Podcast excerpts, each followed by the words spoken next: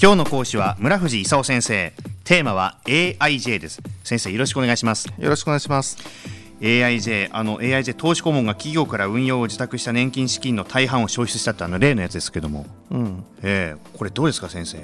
いやよくあのバレないでないことやってたなと思いましたよねでそういう意味じゃこの間あのオリンパスでちょっとびっくりしたんですけど、え え同じく元野村というあたりがもうあの野村さんあの元野村さん大活躍なんで ねいいところも悪いところもいろんなところで活躍してるなとまあいろんな名前聞くなっていうね話ですけどもはい、 そうですよねでまあなんかあの千数百億円ね気が付くとなくなっちゃったとうん、なんかねあの、えー相場と逆逆張りしたねあのデリバティブやつらしいんですよねあの、はあ株式のインデックス投資というあのやつなんですけどねおお株式のインデックス投資インデックスあのインデックスがね例えば日経225とか上がったり下がったりするとねそれにつれて上がったり下がったりとかねうんいうあうんうんのうん投資がはいあったりするんですよ、ええで気がつくとまあほとんどなくなっちゃってたっていうあの話らしいんですけど、ねええ担当していたねその証券会社はいあの投資顧問とそれからそのファンドを売ってる ITM 証券っていうねはい2つあるんですけどね、うんその ITM 証券の西村社長はあのわれ私は聞いてなかったみたいなことを言っててね、ええそれからその浅川社長っていう AIJ 投資顧問のはいアシスタントのあの高橋さんってあうのん女性がいるんですけどね、はい私は単なるアシスタントで知らないとかね月30数万あ30それ300 300万くらいだ3 4千万くらい給料もらってるのに私は何も知らないみたいなねピンときませんねそれね おいおいっていう話なんですけどねあのやっぱりお金なくしたんだから犯罪じゃないのかという疑いがあるわけですよ、はいはいでその金商法違反っていうね投資一任契約を結んでおいて嘘の説明をするとかね、あのお客さんに嘘の運用報告書をあの、まあ、損してるわけですけどその儲かってるように仕掛けたとはいいうあのことなんでそれはあのえー昔証券取引法って言って最近あの、えー金融商品取引法略して金商法って言うんですけどね金商法違反には明らかになってるわけですよ、はいでそうじゃなくて詐欺のあの故意があるとねうん刑法上のね詐欺罪だということになるわけですよね。うんであの預かったおあのお金がなくなっちゃったことを知りながらね、あのえー安定的な高収益ですみたいなねあの嘘を言って、うん新しい契約を取り付けたりね、うんそれからその新しくお金集めても運用しないでその、えー払い戻してくれっていう人たちを上げてたみたいなんでねおーなんかもう実態詐欺に見えるんですけど、ええまあ本人はあの詐欺のつもりなかったみたいなことを主張してて、言ってますよねうん、あの何言ってんだって思うん だけど、まあ、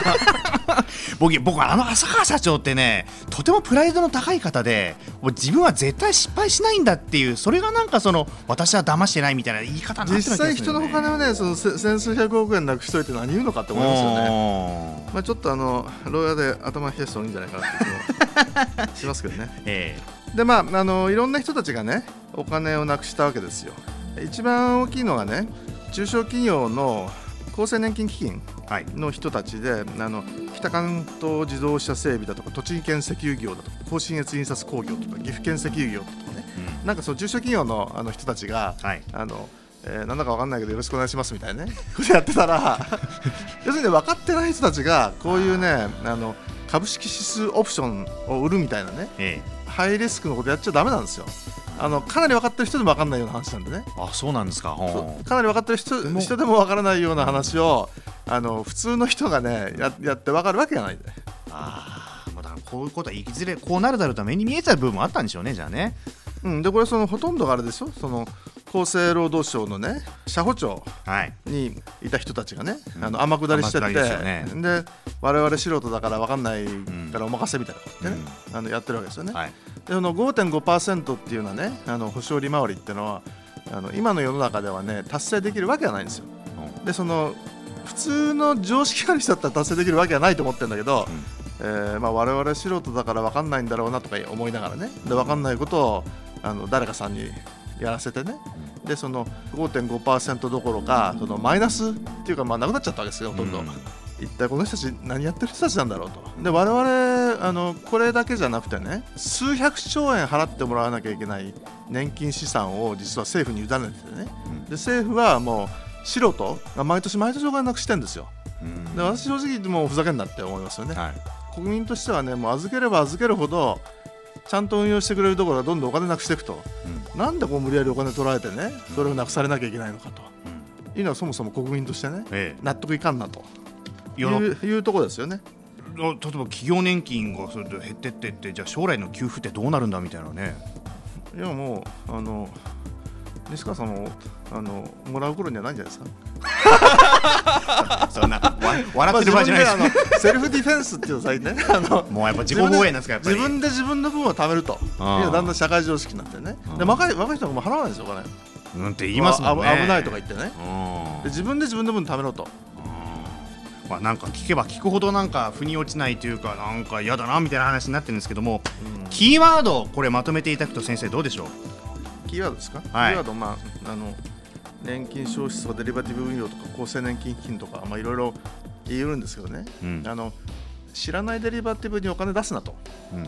これはねあの今回の事件だけじゃなくてもう過去ねもう何時もあるんですよ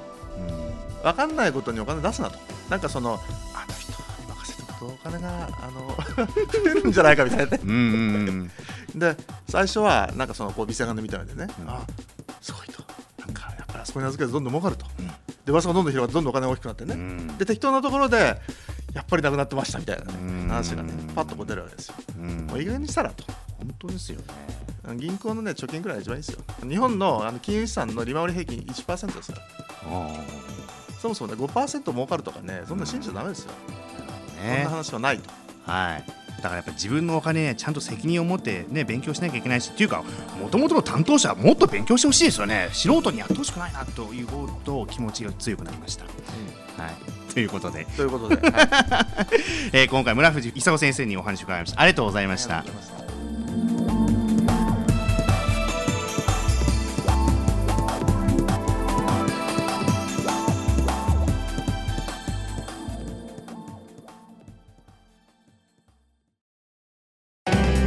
スマートフォンを持ってる皆さんいいことを教えますビビックは光だけじゃないソフトバンクのスマホも安くなる2年間パケット代を毎月430円割引スマホ BB 割 with ビビック好評受付中詳しくは「ビビック」で検索